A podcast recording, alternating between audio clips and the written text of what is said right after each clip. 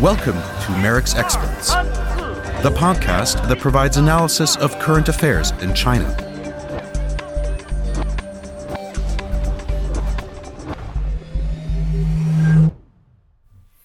China is radically changing the way it regulates data environments.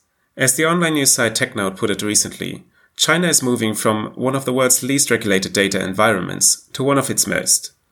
On June 10th, the country's top legislator passed a new data security law that affects a broad swath of industries, defines data categories like important and core state data, and regulates how the state can request this data from companies. Simultaneously, a personal information protection law is being drafted and has just finished the second round of public comments in late May. It would be the first comprehensive law dealing with data privacy and a counterpart to the EU's General Data Protection Regulation. It is assumed that the law will be passed before the end of the year.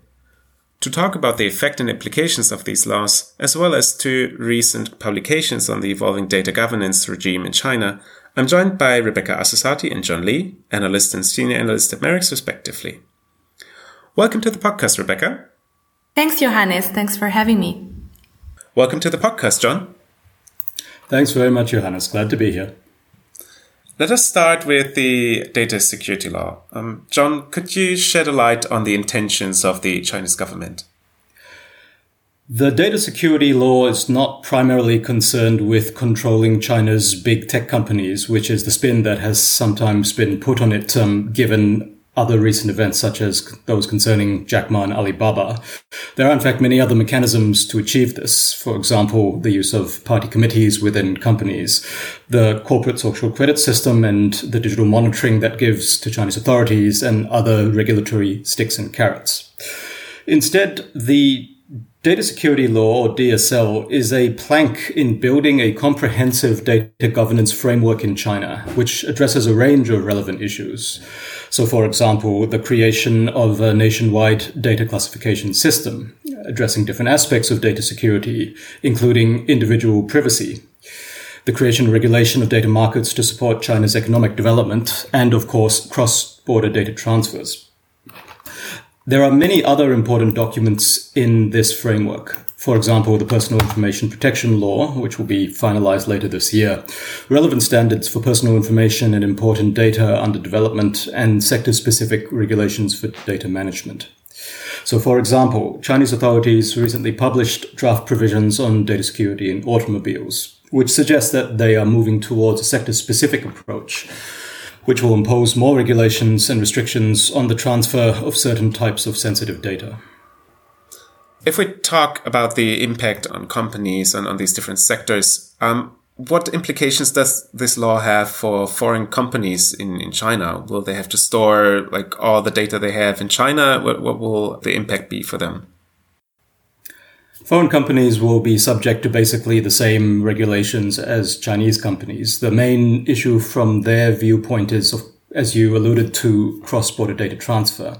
And there, the DSL confirms the existing cybersecurity laws provision for important data collected and generated by operators of critical information infrastructure in operations in China to be stored in China and only transferred abroad subject to a security assessment. But the DSL does clarify which Chinese authorities will regulate this process, namely the Cyberspace Administration of China and the relevant department of the State Council, which does bring a bit more clarity to a long-standing vagueness to this requirement, um, which will hopefully um, assist foreign companies in that respect. Foreign companies might also want to note the creation of a new category of national core data for which the penalties for non-compliance with Chinese data regulation will be significantly more severe. Um, for example, potential fines ranging from 2 to 10 million renminbi and other regulatory measures such as um, the prospect of suspension of licenses, cessation of business activities, etc. I could see that there is a lot of insecurity about this category, for example, of core state data. Is there any clear definition of that in the law, or is it a vague term? No, it's not defined in the DSL, but um, that goes for many of the critical terms in this emerging data governance regime. So, for example, what is personal information and what is um, important data or even a critical information infrastructure operator are also not precisely defined yet, though there are efforts underway, not necessarily in legislation, but for example, um, in technical standardization committees in China to further articulate these terms. But as I mentioned before, a lot of the regulation is sector specific. I gave the example of the automobile data regulation still in draft form. Um, these sorts of documents are where the critical terms as they apply in the specific context are likely to be found. So um, there won't be a one fits all answer, most likely, um, to these uh, top level definitional issues. Um, it might be worth saying in closing, though, that the Chinese state likes to reserve to itself a degree of flexibility, particularly on the national security side, in how um, it is allowed or the space that it leaves itself to define these terms, again, um, in particular situations. So, how should foreign companies deal with these implications of the law? Well, they are likely to do what they are already doing in many contexts of business in China, which is to increasingly localize their operations there to comply with Chinese law. So, for example, a couple of weeks after the automobile data provisions were released in draft form, um, Tesla announced that all data generated by their vehicles sold in China will be stored locally. Um, what this means in practice is that you are likely to see data regulation driving an existing trend towards sector specific technical bifurcation um, in China in the operations of foreign firms. So again, to use the auto sector as an example, it would seem that many of the large multinationals are effectively building two technological ecosystems for future self-driving technology. One for the Chinese market and for um, countries which will be more aligned with Chinese standards or perhaps subject to Chinese influence, um, and one for the US technological sphere of influence, if you like. The data security law, like several other recent Chinese laws, provides for firstly extraterritorial jurisdiction in relation to its content. So it applies to foreign entities outside China as well as within it. And also for retaliation against measures by foreign governments which are perceived to discriminate against Chinese interests. What this means in practice is that if a foreign firm complies with, let's say, an export control regulation um, issued by the United States government or by the EU, um, which targets Chinese firms, Chinese authorities now have a legal basis um, in this and in other Chinese laws um, for imposing penalties on European firms operating in China. And obviously, this is a matter of great concern for European business. Um, after the adoption recently of China's counter sanctions law, for example, um, the European Chamber of Commerce in China um, made a statement of concern about this. And it definitely needs to be borne in mind by foreign entities operating in China going forwards. Recently, a cybersecurity investigation was opened by Chinese authorities into the ride hailing company Didi following its listing on the New York Stock Exchange. This was followed by investigations into other Chinese internet platform companies and changes to China's draft cybersecurity review measures concerning foreign stock market listings and data related risks. Uh, could you explain to us the context of these events? Didi is the so-called Uber of China. It is a near monopolistic ride-hailing platform, and as such, it holds the uh, data concerning the personal movements of a very large number of Chinese people. Like many Chinese tech firms, it listed on the New York Stock Exchange um, to raise capital. Um, apparently, despite warnings by Chinese authorities that they had concerns over the disclosure requirements imposed by U.S. law for such listings and the national security risks this might create in the context of Didi's data holdings. The listing was followed a few days later by the announcement of an investigation uh, cybersecurity review process into Didi. Um, and this was in turn followed up rapidly by similar announcements regarding another two Chinese internet platform companies that likewise um, have business models involving the collection of large amounts of personal data. Um, then a few days after that, the draft cybersecurity review measures in China were amended to specifically address foreign stock market listings and the risk of data leakage um, and transfer of sensitive categories of data abroad. Could you explain for us what the main concerns of the Chinese authorities are here and what are the key changes to the cybersecurity review measures? Clearly, the Chinese authorities are now prioritizing data security over the commercial needs of Chinese firms. And this is in line, of course, with a trend which has been noticeable for some time. Everyone remembers the disappearance of Jack Ma um, temporarily last year and the regulatory discipline imposed against Ant Financial. Um, this is part of the same trend of bringing the big Chinese internet platform firms into line with Chinese law and national security priorities. As mentioned, um, the key concern here is the potential for sensitive data to find its way to US authorities. And for comparison, uh, the use by Chinese state and military employees of Tesla vehicles in China has also been restricted for the same concerns that the uh, information around their uh, around the movement of individuals um, might become available to US authorities and therefore harm Chinese national security.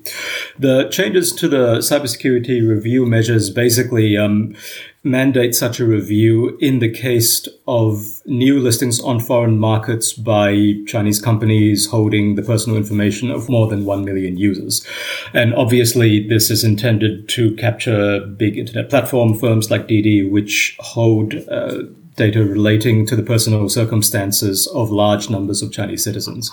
In addition, um, the list of factors that need to be considered during such a cybersecurity review have been expanded to include the risk that core data, important data, or large amounts of personal information are stolen, leaked, damaged, or illegally used or exported, as well as the risk that after listing on a foreign stock exchange, um, critical information infrastructure, core data, important data, or large amounts of personal information are maliciously used by foreign governments.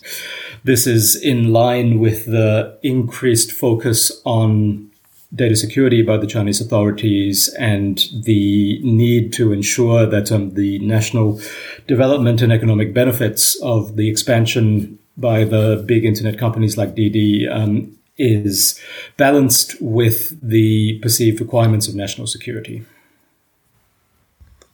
I'd like to move to the personal information protection law next. Uh, Rebecca, how will the proposed law impact Chinese citizens?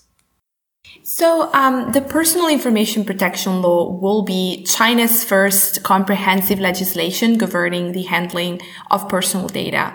Uh, it's a law whose uh, drafters took strong inspiration from the EU's General Data Protection Regulation, which you've already mentioned, with far-reaching implications for the way companies and to some degree also government bureaucracies collect, store, use, and transfer Chinese citizens' information. Uh, the law essentially unifies what was previously a piecemeal data privacy regime in China it aims to provide individuals with stronger protections against abuse, um, insecure handling, and commercial exploitation of their personal information. Uh, much like in the GDPR, um, informed consent is basically the core underlying principle. So the idea is that uh, citizens should have greater control over who does what with their information um, Chinese regulators are especially targeting Chinese big online platforms, uh, which have amassed enormous amounts of personal data and often abused their position as dominant service providers in ways that violate users' privacy. This has led to mounting public pressure in recent years. We've seen important changes with the second draft of the law issued in April, for example, uh, more stringent obligations for some online platforms with a large user base to regulate themselves by establishing semi-independent um, oversight bodies. The law should be read alongside other regulatory developments, including um, administrative measures, standards, and regulations, which clarify how personal data should be handled in specific situations and sectors. One example is a provisional regulation issued by the Ministry of Industry and Information Technology back in April to regulate the use of personal data by mobile apps, which emphasizes informed consent and data minimization. The ministry also said it had ordered app stores to take down over 100 apps that abused user data. If I may ask a follow up question. Do you think it is overall a positive development for Chinese citizens then? I think the law is definitely a positive development. Yes, um, it comes amid a broader overhaul of China's data protection regime. Uh, we saw, for example, the civil code uh, enacted last year, um, including stronger provisions for uh, privacy. And we've seen a number of other measures and standards being enacted that aim to basically um, protect citizens against abuses by private companies as well as government bureaucracies. Um, so this is a response to what were mounting public concerns about exaggerated or excessive data collection by uh, by companies and government authorities. Um, so the, the, government is really uh, taking this uh, privacy issue quite seriously, and it is also positioning China uh, to some extent as a leading regulator when it comes to data protection legislation um, in the international landscape. Of course, everything will depend on implementation, so we will have to see how much um, this law will actually allow Chinese citizens to uh, enforce their privacy rights um, against not just companies but also uh, the state. You just touched on the international landscape. To what extent is China's data protection different from that in European countries, for example? Well, one important difference I, I, would highlight is that China's data protection regime is primarily geared towards reining in abuses of Chinese people's data by private companies, especially large internet companies. It therefore aims to leave state authorities with very broad powers to collect, use, and integrate such data. Uh, the Chinese government, like many governments around the world, aims to uh, collect and integrate data to perform public security, law enforcement, public service provision, um, and governance functions. However, the power balance between the state and citizens is obviously profoundly different in China compared to uh, European liberal democracies.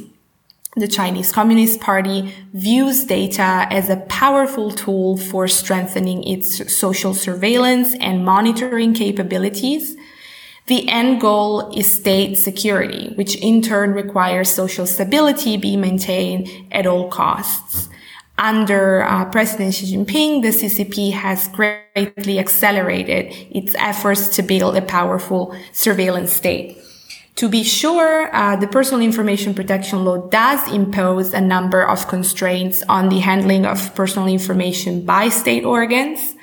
During the COVID-19 pandemic, Chinese citizens expressed grave concerns about the extent of surveillance technology in public spaces and the excessive collection of personal data. For example, through CCTV cameras equipped with facial recognition, which nowadays uh, basically uh, you can find everywhere uh, on the street and in public spaces across China.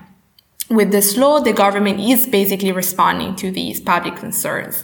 However, individuals' consent to the collection of their data is not required when it's considered necessary for state organs to respond to public emergencies, for example, a pandemic, but also to perform tasks related to the protection of public security and the public interest. So while the draft law allows citizens to file complaints and seek redress if um, administrative organs violate their privacy rights, the party's leadership over the legal and judicial systems and broad national security priorities make it unlikely, I think, uh, that Chinese citizens will be able to enforce their privacy rights against the state um, anytime soon. This is MERICS Experts. John and Rebecca, your analytical work at MERICS focuses on different aspects of digitalization in China. Both of you have just published studies on the country's evolving data governance, one on AI ethics and governance, and one on the Internet of Things. Let us briefly touch upon the topics you have looked into. Rebecca, your China monitor is called Lofty Principles, Conflicting Incentives, an analysis of AI ethics and governance in China. Given the dynamics of AI technology's development in China, one might assume that ethical considerations do not play a big role. But is that correct? What is China's approach to AI ethics? I think that's definitely the dominant assumption about the development of AI technologies and products in China. At least it's an assumption I've heard a lot of people making um, here in Europe that in China, you know, there, there's no debate about areas of ethical concern and potential harm caused by AI systems. And there also seems to be an assumption that ethical considerations do not play a role in China's AI industry. And that's why I think it's important to take a closer look at debates and developments that are unfolding in China. Because actually, uh, Chinese regulatory industry, academic, and also um, civil society discussions about AI and the impact of autonomous systems on society do reveal a wide range of perspectives, um, concerns, and approaches, which I think we don't always appreciate. Uh, the dominant narrative seems to imply that China is a monolith when it comes to emerging technology development and governance, when in fact things are a bit more uh, complex. Uh, if you look at civil society, for example, there's growing awareness, uh, debate, and occasionally also pushback related to the risks of AI. And in some cases, this has even led to policy changes and corporate uh, self-regulation. Uh, for example, we've seen public pushback against the rollout of facial recognition systems in public spaces, which has played a big role in the development of the data privacy regulations that we talked about earlier. Uh, but it's not just the public that pays attention to AI ethics. Um, major tech companies like Tencent uh, or Baidu, for example, have issued principles to try and regulate themselves. In addition to conducting extensive research into AI governance and ethics issues. For example, uh, research on privacy preserving methods uh, in machine learning or how to guarantee algorithmic security in autonomous uh, vehicles. Over the past uh, four years, we've also seen the Chinese government launching consultations with academia and industry, which resulted in a number of guiding principles, such as the Beijing AI principles from May 2019. And China is also working on a set of standards and risk assessment frameworks to tackle ethical and safety risks. That being said, uh, China's approach to AI governance is shaped, of course, by its political system. While the Chinese government pays attention to the social risks AI could bring, it also views AI technologies as tools that could massively enhance its surveillance capabilities and ward off um, against any threats, real or perceived, um, to its authoritarian rule. And so you know, official documents speak about the need to prevent algorithmic bias, but then you also see the state weaponizing AI against ethnic minorities in Xinjiang, which the CCP views as a threat uh, to society. And what I try to explain in the report is that both things can be true at the same time. How could foreign actors in this space cooperate with Chinese counterparts, if at all? So the, the politics of AI in China make cooperation extremely challenging for European actors, particularly when it comes to engagement with the Chinese government. The Chinese government views AI technologies, uh, as I said, as tools to maintain social stability and protect state security. By contrast, the European Union is trying to lead global regulation um, of AI towards a human-centric approach that protects fundamental rights and freedoms. Uh, it's no coincidence that the EU's proposed AI uh, regulation takes a strong stance against high risk applications like AI powered assessment of people's trustworthiness. And to a large extent, I think that comes from fear, um, and to some extent misconceptions as well of China's social credit experiments. Cooperation uh, at the level of industry is also complicated by the fact that China's official approach to AI governance creates conflicting incentives for uh, its AI industry and AI researchers. Uh, take a company like Megvii, who has, uh, you know, spearheaded corporate self-regulation on AI. Um, and pledges to promote ethical AI, while at the same time developing Uyghur alarms, because those are the products that the state wants from these companies. And I think it's important to recognize that the problem of conflicting incentives um, is, is not at all unique to China. But what's unique is the symbiotic relationship between the state and AI companies. Uh, so as these companies expand globally and, and play a bigger role in international standard setting bodies as well, uh, there are acute risks that the mainstream moral and ethical frameworks pushed by the Chinese government may influence the design and development of AI systems that are then used all around the world. And I think European AI companies and researchers should also really be asking themselves whether engaging in joint AI research and development with Chinese firms that basically cash on the repression of ethnic minority populations is in line with their principles. At the same time, and I try to explain this in the report, surveillance is not the only application of AI systems as these systems are and will be increasingly present in our societies, from autonomous vehicles to health related AI, risks ranging from physical safety hazards to discrimination of specific social groups require joint solutions and not conversations about an AI arms race. Um, Chinese researchers are already actively looking to EU guidelines and principles for inspiration when it comes to tackling ethical risks in specific application scenarios. And we also see Chinese scholars and companies coming up with highly innovative solutions in the context of, um, for example, applied ethics and governance technologies.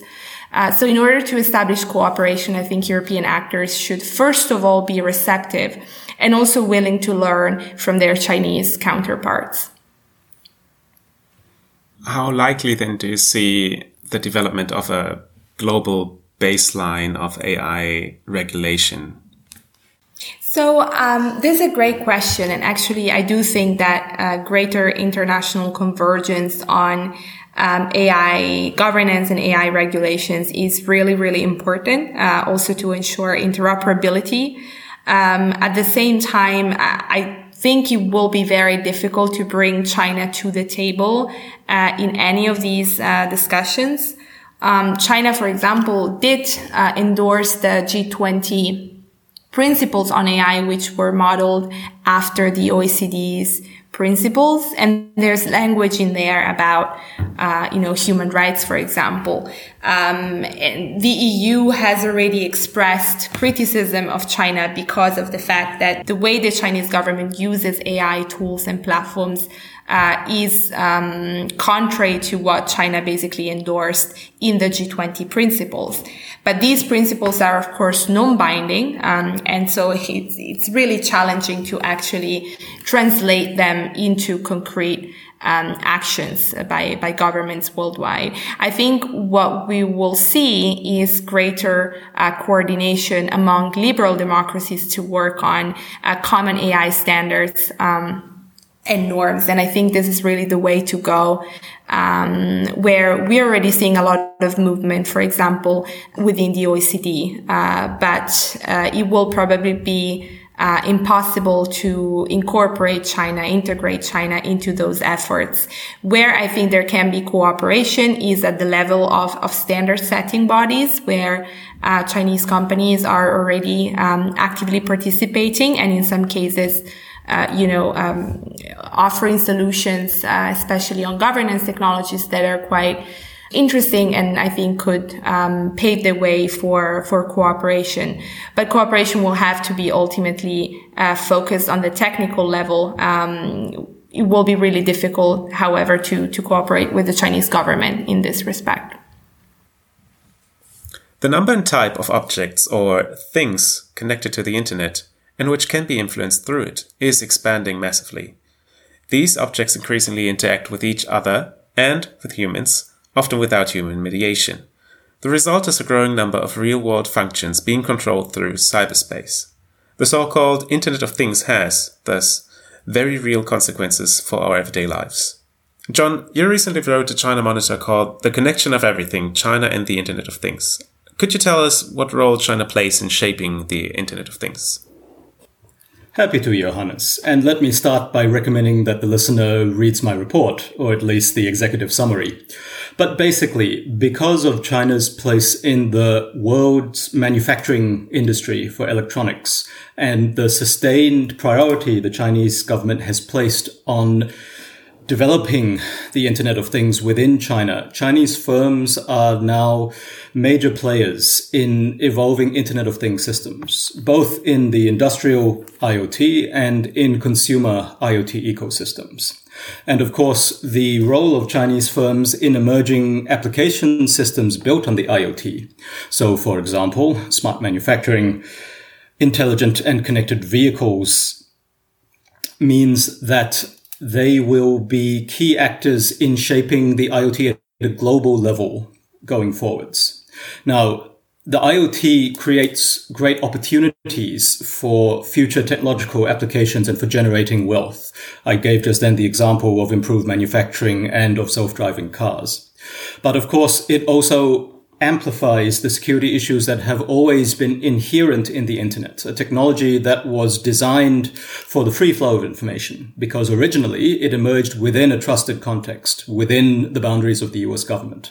Now, of course, it is a globe spanning system that connects in the most intimate way different countries that are politically antagonistic. And everyone will be familiar with the debate around um, the security issues around Chinese firms and Chinese technology and whether um, we should, meaning in Western countries, decouple from Chinese digital technology, meaning the internet in the largest sense.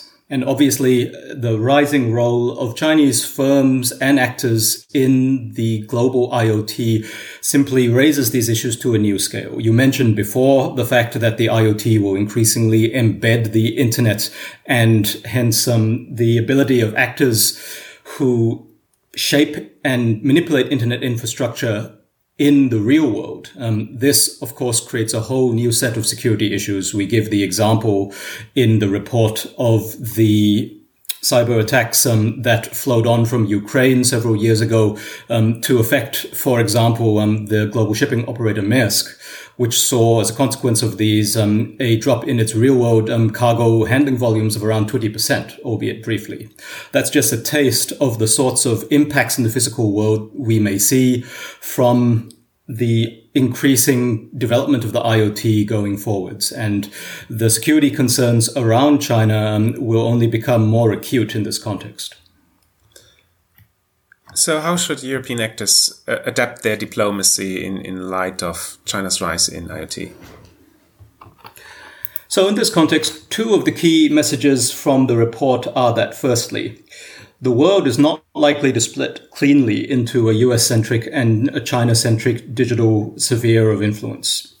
The reasons for this are complex, but the implications are that Chinese digital technology is likely to be present in some form or other through large parts of the world, especially in the developing world, which is the main source of growth, not just for the global economy in general, but specifically for the internet based economy. Just to give one example, um, by one estimate, the digital or at least the e-commerce economy of Southeast Asia is likely to reach around 300 billion US dollars in value by 2025. And Chinese actors are prominent in this picture. The developing world is also playing an increasingly large role in shaping the evolving Internet of Things, not just as markets, but also as shapers of the technologies and systems themselves. So in the report, I used the example of the collaborative global software development platform GitHub. Now, by that platform's own projections, the share of its users from the developing world um, will increase significantly over the coming decade, whereas the share of users from the United States will fall by almost the same percentage over the same time frame. This is, of course, not so simple a picture because many of those software developers working in emerging markets like India, um, like South Africa, and so on, um, even in China, uh, though to a lesser extent increasingly, um, work for US multinationals um, and European multinationals. However, it does put in perspective the increasing role in shaping the design and application of technologies um, that constitute and are built on the evolving Internet of Things, um, played by the developing world. Um, whereas in the past, these systems have been dominated in their creation and their operation by Western actors. Now, if we look at European diplomacy and long term policy, the Digital Compass, which aims to position Europe in the future digital economy over the decade to 2030, talks about the importance of Africa as a region. And indeed, um, the Digital for Development Hub, which is uh, one EU initiative for targeting the developing world's digital sectors, talks about um, Africa as the first priority and about developing a values-based rulebook for the evolution of the future internet-based economy when it comes to things, for example, such as the use of surveillance technologies. Yet Africa is a continent where, by one controversial estimate, um, Huawei has already equipped 70% of the telecommunications networks and is being picked by countries for their next generation telecoms infrastructure rollout. So, for example, Kenya and South Africa have both selected Huawei for their 5G infrastructure builds. And there does not seem to have been any traction gained by the pressure that the US government, for example, has been placing on countries around the world to avoid Huawei for precisely such contracts over the last few years. In the context of European diplomacy, um, how to reconcile um, this divergence of views between concerns on the European side about um, the use of future digital technologies for certain purposes, such as authoritarian political repression and surveillance, and um, the clear appetite of countries around the developing world for Chinese digital technologies is uh, a challenge that European digital diplomacy will need to adapt to going forwards. And there will need to be compromises made in the interests of keeping Europe connected as part of a larger global economy integrated through the Internet of Things in which Chinese actors are significant players.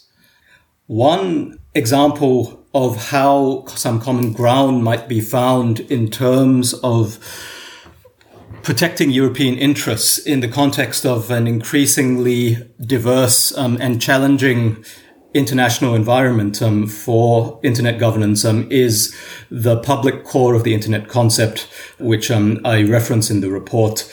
Um, this put into practice would mean basically self-restraint by national governments in their interference with the internet and its design to ensure that such basic elements as the domain name system and networking protocols remain functional and interoperable across borders in order to ensure that the internet can continue delivering its functions um, in the global common interest. How likely do you see a Chinese cooperation in this um, endeavor? Well, that I think depends to a large extent on the direction that the European Union's and, of course, um, the United States policies on these issues takes going forwards, um, and also of other important players such as India. But suffice it to say that, um, and uh, of course, there is a larger context here in which the political environment in China is becoming increasingly ideological and the freedom of maneuver for more practical minded actors is shrinking. But um, uh, suffice it to say that Chinese diplomacy in internet governance and international cyberspace regulation has shown flexibility in the past. So, for example, the Chinese authorities um, have more or less reconciled themselves to the concept of the multi-stakeholder model of internet governance, um, which encompasses a role for civil society and other non-state actors in basically shaping the rules around international cyberspace governance and technical standardization. Now, some would argue that um, the Chinese government's interpretation um, of what that means and the influence that it exerts over non-state actors in China, such as the big technology companies, um, the Chinese delegations to the international technical standardization bodies, um, undermines that flexibility. But I think that um, it's simply too important an issue to adopt a completely adversarial stance towards China in this area. Uh, the internet by nature is a connected system and it, everyone will suffer if agreement cannot be reached on at least some basic issues around international connectivity and the functioning of global digital infrastructure. John and Rebecca, thank you very much for your time and your insights. Thanks very much, Johannes. Thank you, Johannes. You can find our recent China monitors and China's evolving data governance regime on our website. My name is Johannes Heller-John. As always, thank you for listening. Until next time, goodbye. You have been listening to MERICS Experts, the podcast from the Mercator Institute for China Studies in Berlin. If you want to learn more about our work, please visit us at merics.org.